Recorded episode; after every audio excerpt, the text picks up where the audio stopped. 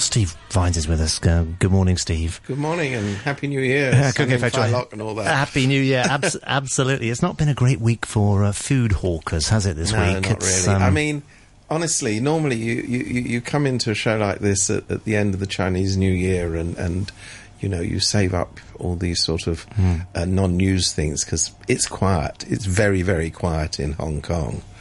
But here we have this extraordinary events in, in Mongkok on the second, sorry, on the first day of the new year, the evening of the first day of the new year, trickling on to the second day. And, you know, it, it suddenly Hong Kong is, uh, Hong Kong, Mongkok, Hong Kong is back in the international headlines and you, you, you wonder why. Well, you don't wonder why, you know why. But you, you do wonder why all this has kicked off. But the question I think which is ask, worth asking first is who, who benefits from this? Now, it certainly wasn't the hawkers who who said, you know, we didn't really need a riot. Uh, we we were extremely upset with all these clipboarding bureaucrats trying to sweep us off the streets because, generally speaking, at New Year the the authorities take a, a lenient view and they just say, oh, you know, yeah, just carry on, but don't do it the rest Which is why it's year. surprising, right? Which was why it was surprising, and which is why people were very annoyed. And I I, I understand that fully was it the um, so they certainly didn't benefit and they said you know we could have done without the riot frankly. It wasn't and uh, now i come a bit closer to home it certainly wasn't the media. Because you know some of these people who claim to be in favor of upholding hong kong traditions one of which is freedom of expression turn their anger on members of the media. Incidentally so did the police so let's let's be clear about that. So that when you're attitude to an event like this is let's stop the people who are covering it from doing their job. In fact, let's beat them up. That I think is very dangerous and very worrying. Big problem. Big problem. So then you come to, well, these people, they call themselves, um, I don't know what they call themselves. They, they, they say on one hand that they're, they're, they're people who put Hong Kong first, they're people who are Hong Kong separatists. It's very unclear exactly what the ideology is. We, we can come back to that in a moment, but the problem is that they're associated with the wider democratic camp. And although the mainstream Democrats had absolutely nothing to do with this and uh, in various ways condemned it, the association falls right into the trap of the narrative that's been put forward by all these pro government people, which is if you have democracy, you have chaos. If you advocate a challenge to the system, you're provoking unease, civil disorder, etc., etc. Now, the fact is, it ain't true, but if you've got these idiots trying to make what isn't true true, and remember, we're talking about at most a couple of hundred people. We're not talking about a mass movement here. We're talking about a very small number of people who decided to come out on the streets and they used the excuse that, oh, well, they were preserving a Hong Kong tradition. This is part of their localist agenda. Well, come on, boys. You know, this isn't the way to do it. There are many ways of preserving the localist tradition. And in fact, I mean, I understand what the localists are saying. You know, Hong Kong has an identity that needs to be preserved. Hong Kong is a part of China, but it's supposed to be under one country, two systems. I think we've kind of heard some of this before. But they seem to think that by urging people onto the streets, by provoking confrontation, they're actually furthering the agenda. The fact of the matter is, the agenda that's really being furthered is those of the people in control. Number one, when you go onto the streets, the people with the real weaponry and the real means to, to control the streets are not a ragbag of protesters. They are the forces of law and order. And I know there's been criticism of the way the police handled this, and indeed, it does need to be looked at because firing live weapons, well, live ammunition in a crowded area like Mongkok never seems to me like a particularly Not particularly smart, idea. at all, no. Mm. And whether the police were sufficiently prepared and panicked, I mean, all of this does need to be looked into.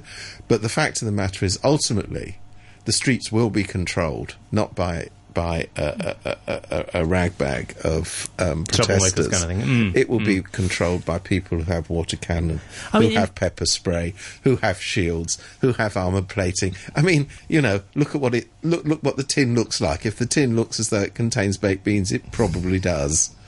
I, I mean, something like this, if it happened anywhere else in the world, say, you know, one of the Western countries, uh, the UK or France or somewhere else, I mean, it probably would be a pretty small thing, which would really get very little attention at all, because these kind of things do happen. That's right. They Someone- happen, in someone- fact, they happen very regularly. yeah, someone sets fire to a litter bin, but it doesn't suddenly become focus of everybody, everybody's news agenda for several days. So what what's happening in Hong Kong, and this is, I suppose, the point. What's happening in Hong Kong, and this isn't a, a- a staggering insight. It's what everybody's been saying is this very high level of polarization, where these small incidents, as you say, they they actually occur everywhere, literally everywhere in the world. The question is what happens afterwards.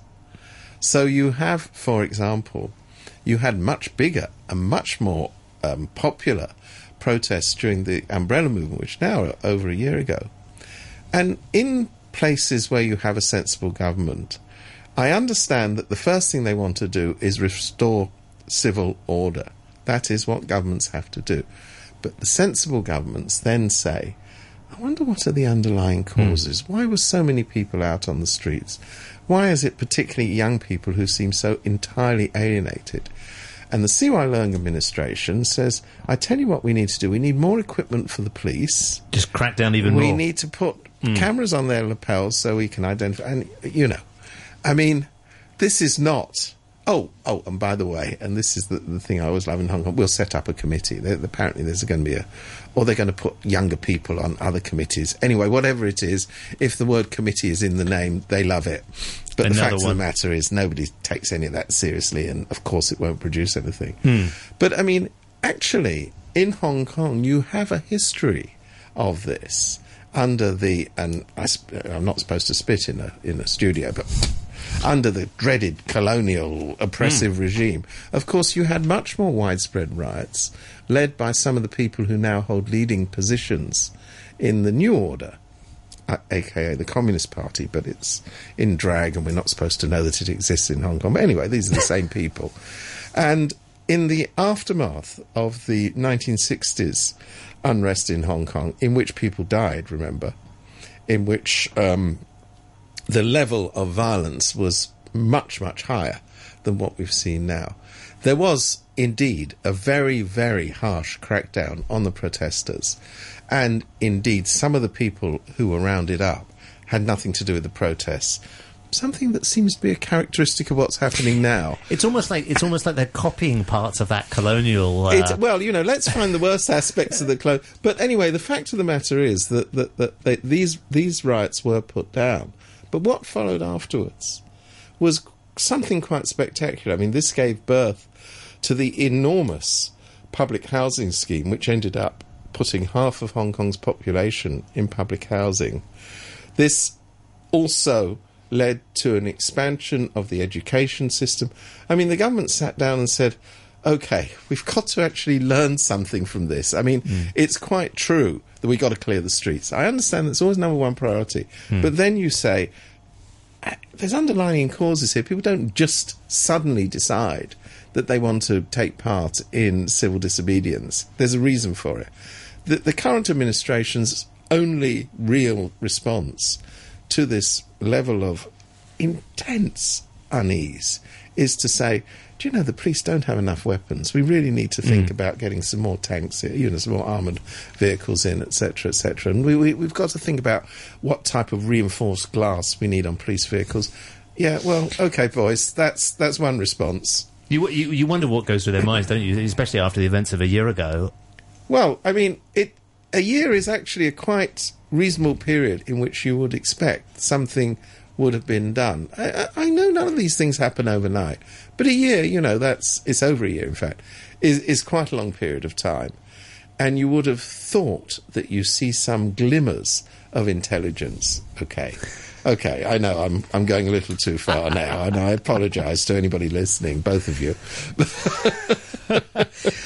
Well, we've heard we've heard a lot um, in the last couple of days about that particular story. I mean, let's turn to something else, and uh, m- m- maybe uh, let's turn to the business pages of the uh, Yeah, the well, South China Morning I Post, shall have we? to say, um, you know, um, uh, I must admit, actually, I'm on them myself today. But, but, but, but elsewhere, Um, I have to say, there's an interesting indication of how things are going to be developing in the post. As, as I'm sure everybody listening to this knows, Alibaba has made a bid for majority control of the paper.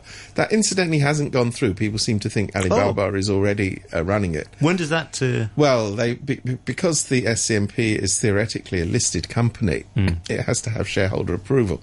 The fact is that the shares, I think, have been suspended for certainly a year, m- m- almost certainly longer than that, because there aren't enough shares in free float. In other words, the people who control the company hmm. own more than the 75%, which actually makes it into a public company. Anyway, there's that complication hmm. to be cleared out of the way. But the fact of the matter is, the people who, who control the paper want to sell it. Alibaba wants to buy it, so it will happen. So you have a story on the front page of the Business Post. It's, it's an interesting story, actually. It's about the takeover of this Norwegian software company by a group of mainland high tech companies. And there's this one, there's Tencent, there's the other one. But the picture says Alibaba is not one of the players in the Is bid. not one of the is players. not one of the players in the bid to buy Opera. um, and I'm thinking, right. Normally, the way things work is if you're doing a story about, you know, it's like um, it's like having a picture of the U.S. presidential primary and saying um, Bill Clinton is not one of the candidates, but others are.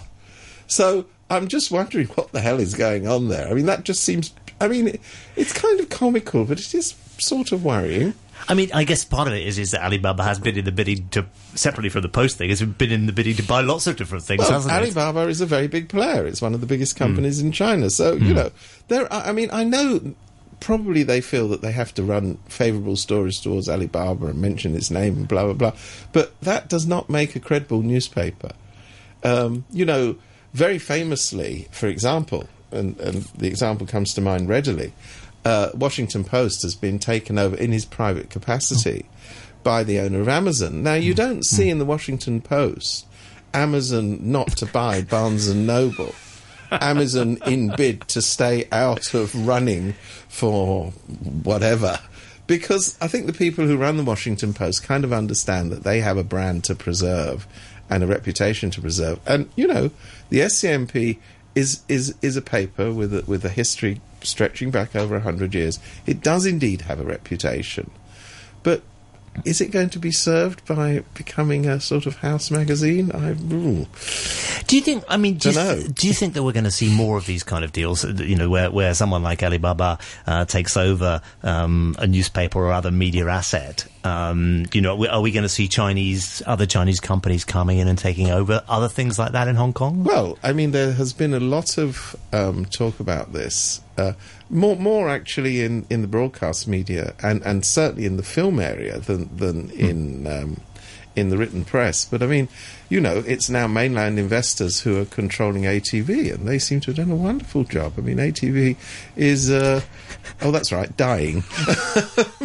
you know, mainland investors are very Oh. keen on all sorts of um, aspects. Let's of buy a the TV station that's lost its license. Eh, Yeah. Well, and, and let's make sure that it keeps that license lost by not paying its staff, by cancelling the news service. I mean, you know. So if that's a shining example of, of what's going to happen when mainland investors assume control over the Hong Kong media, um, stand by.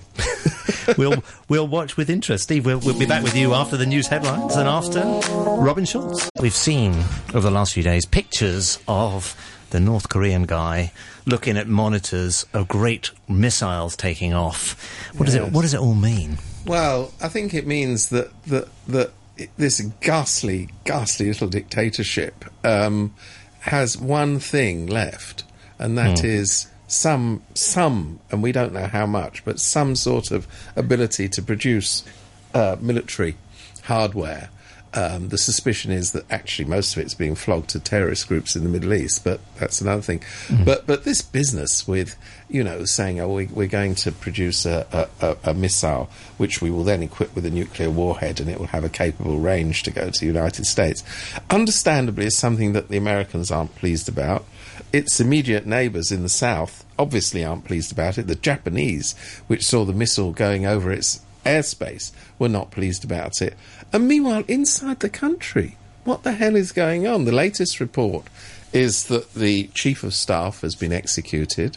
This follows the execution of Kim Jong il's uncle, who was the, the, the, one of the most powerful military figures in the country. There's been a whole series of these things, hasn't there? And it follows the execution of the head of the defence staff. So I would have thought, as a minimum, and of course you really don't know what's going on in North Korea, but as a minimum, this indicates that there is shall we say, a lack of harmony between the, the, the, supreme leader, the little chubby fellow, and and the, the military, who are, of course, the most important people in the country. Does little chubby think that they're going to push him to, one, or should I say, roll him to one side and, and take over the reins of power? What the hell is going on in that place? Mm. Now, of course, it has one ally, and it only has one ally, which is the People's Republic of China, which is absolutely its lifeline. I mean, it just has no, there is no other ally. Nobody. And it's not even an ally in the in the normal sense, really, is it? It's because it's more of a case of they're they're just trying to keep it. Well, under, under I think wraps, if, right? if if if if China decided to join the sanctions that, that the rest of the world is imposing Hmm. and wants to impose on the North, it would be it it would be more than a nominal uh, difference. I mean, this would be the difference between whether the the economy, such as it is, is completely strangled, or whether they can carry on. And China's problem is that although they're really clearly very fed up and very agitated by little chubby jumping up and down, firing off missiles, bumping people off, they don't actually want regime change because this is the whole point about dictatorships. They don't like regime change. They they certainly don't like regime change in dictatorships. And what they fear is because remember China has a long border with North Korea.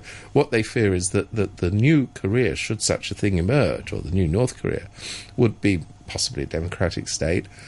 They don't want. I mean, they're surrounded. Uh, China is, don't want any is- more of that, yeah. China is very, very, very concerned by what goes on on its borders. And if you think of how many countries China has on its borders, probably I, I may be wrong about this, but I think China has more more countries on its borders than any other country I can think of. And you know, it is it does keep them busy. So basically, they want everything to remain in the status quo, even if the status quo, they're full aware of it. I mean, the Chinese are not stupid, are full aware that the status quo is actually very unstable and very balmy. But in a way, we can say that perhaps we all want the status quo in North Korea, don't we? Well, because do the people of North Korea? I mean, you know, I've been to North Korea just once. I have never been to such a bizarre country Hmm. in in my life, and I, fortunately, as a journalist, I have travelled around a lot. why bizarre? Why particularly bizarre? everything is bizarre about it. I mean, first of all, uh, as a visitor, you, you, you are really not allowed to keep out of the grip of your minders. But you go to, they show you set piece things, and you see. I, I'll give you a. Well, this is where a set piece breaks down. To get out of North Korea, there are two ways. You can either go on the life threatening, and I don't.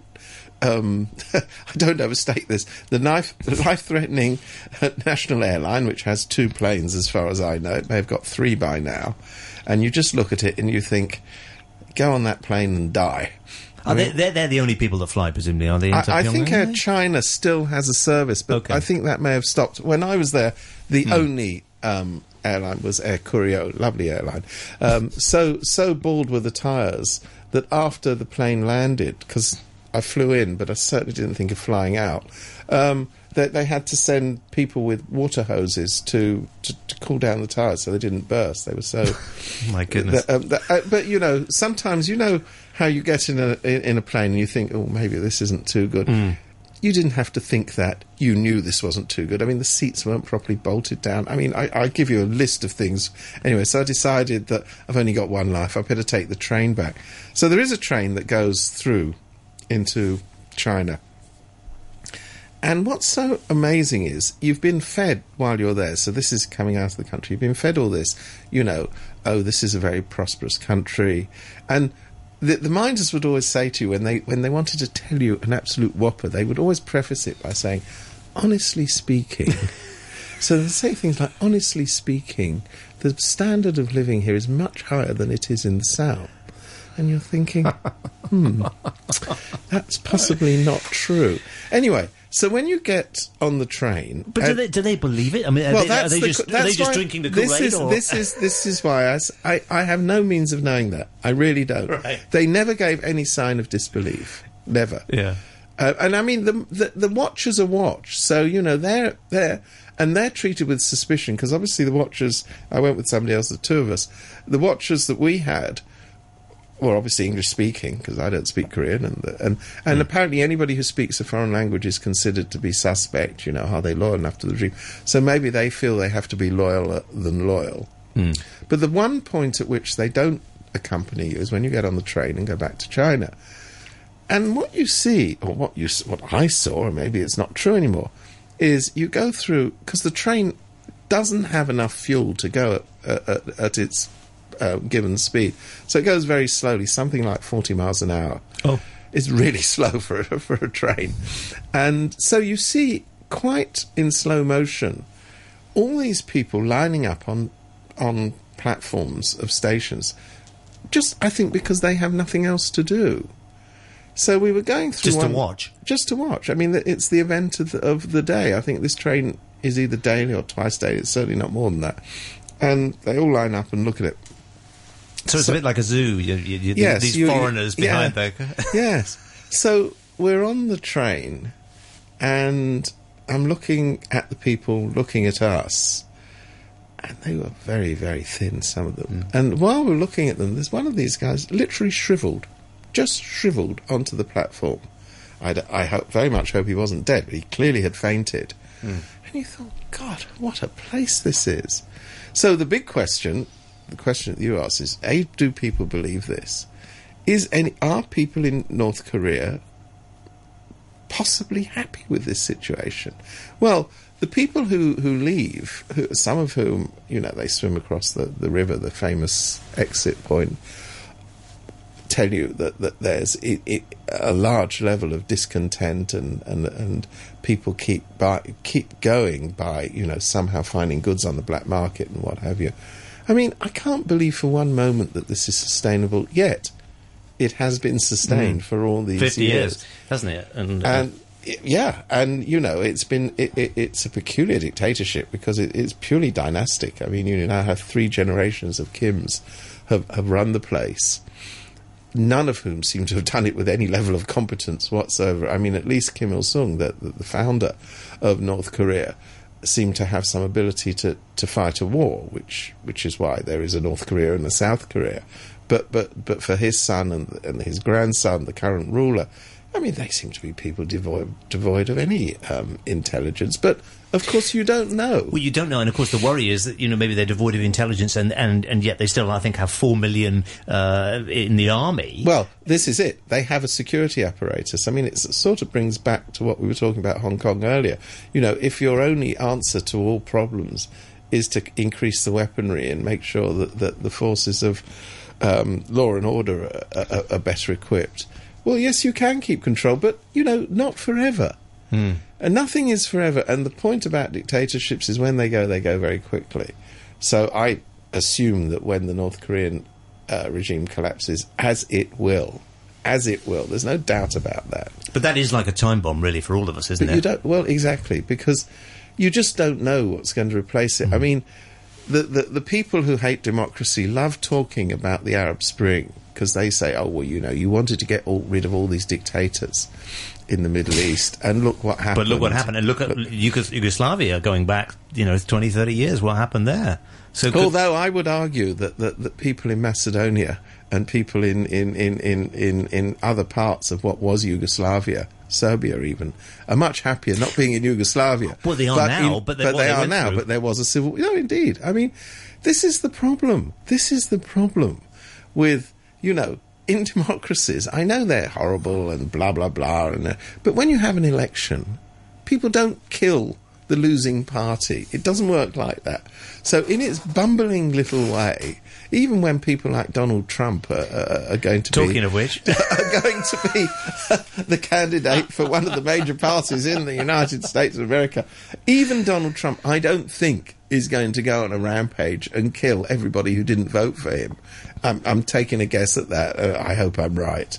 But I mean, just coming back to to, to the Arab Spring as as a as a, a, a, comparison, it's quite true. The ghastly, ghastly consequences of the fall of these dictatorships, particularly in Libya, and what we're seeing in Syria is almost unspeakable. Mm. But the mm. fact of the matter is that they were unsustainable anyway. So, you know, one way or another, something ghastly was going to happen. Mm. In the, it's funny enough, the country in which this started, which was Tunisia, has actually come to terms with it, and Tunisia is functioning. And even, I know people don't like this comparison because it, it is problematic, but even in its weird way, Lebanon, which didn't quite have the Arab Spring, but but but had a sort of disintegration of central government, even Lebanon actually functions. Mm. It really does. Mm. So you know, it, it, the, the, picture is is all I'm saying is not that simple. But the fact of the matter is that dictatorships are responsible for their not only for the ghastly mess they make while they're in power, but the ghastly mess that comes when they collapse because they don't collapse neatly. They just don't. Uh, Peter Lewis was very kindly pointing out to us that the year of the, of the monkey uh, in the past has been uh, subject to some pretty big world uh, events, such as 1956, yes. which was the Sudan um, well, crisis, crisis, and no, no, the 1956 was the Suez, Suez crisis. crisis. Suez crisis. Yeah, but it was and, the invasion of Hungary. Yep. It was the the um, it was the uh, year in which um, Khrushchev made this devastating revelation speech of, of the crimes of Stalin. It was an enormous year. So the question is, are we going to have another year of the monkey? well, boy, who knows? I mean, yeah. I guess we hope not, right? But uh... you, you, know, I mean, I don't know. I, I, I must admit, and I don't know if you're allowed to say this on on RTHK. I'm not a great believer in uh, almanacs and the um, lunar calendar cycles, but uh, but I'm not confident enough to say that they're total rubbish mm, either. Mm, mm, so, um, jury, jury well out, I would say.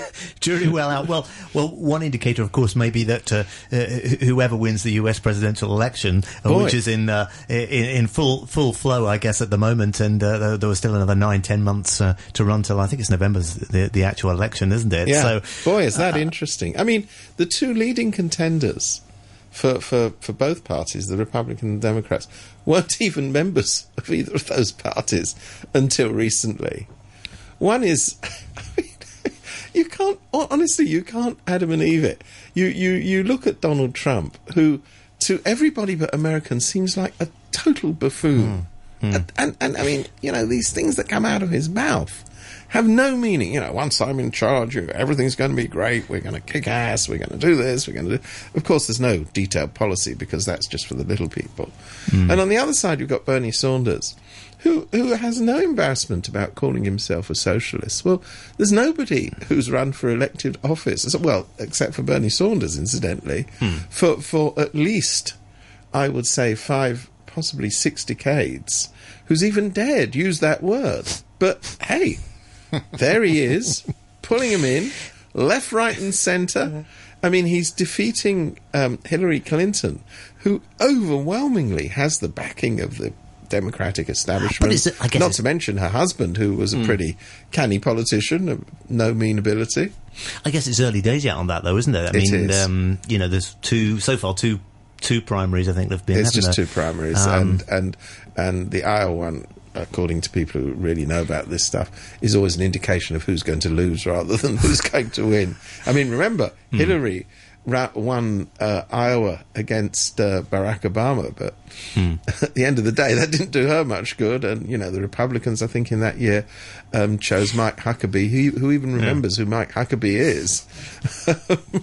Yes, there's been a few of those over the years, haven't they? Come and gone. Uh, I've just got back from a few few days in the in the states actually, and uh, you know, I think the you know your comment about uh, you know it's only Americans who think like this. I, I think it's a little unfair to be honest, because actually I found that most of the um, most of the Americans I spoke to were equally as aghast at some of the. Well, it can't be all of them because there's quite a few of them who go to his rallies and vote for him. Yeah, yeah. But uh, I, I, mean, maybe it's particular um, particular areas. I was in um, uh, in the East Coast and in the West Coast. In both of those areas, which are obviously not the Midwest, which is perhaps where his strength is, um, people were raising their eyebrows. Certainly. Well, let's see. Let's see. Mm. I mean, I think I think if you look across the world now, it's it certainly these things are happening in America, but you look at Europe, where political parties that you'd never heard of, you know, Podemos in in in in in, in Spain, um, the ruling party in Greece didn't exist.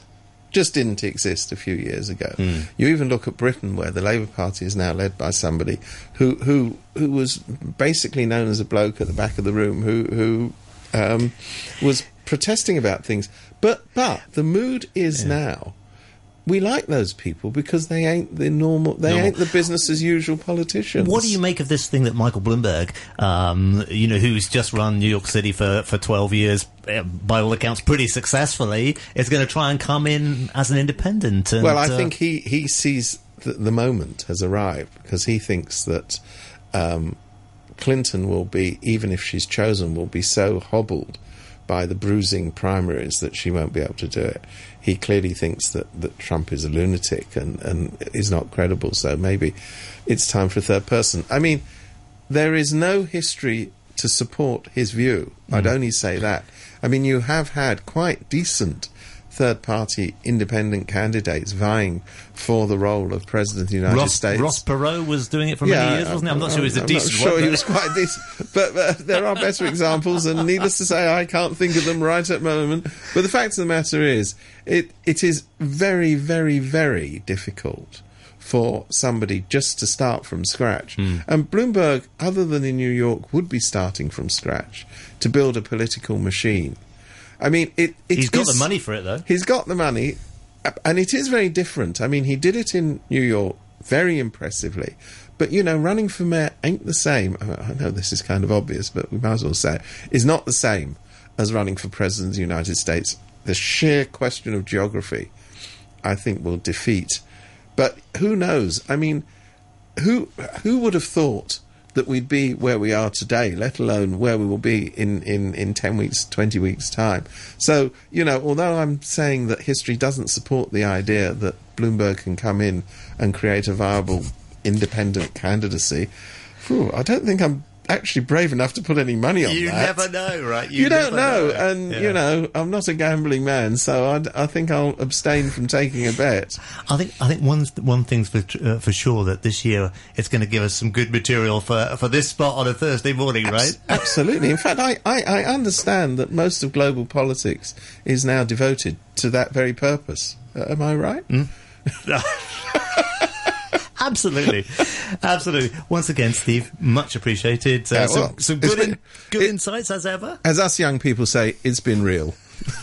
Thanks. See you next Thursday. Thanks.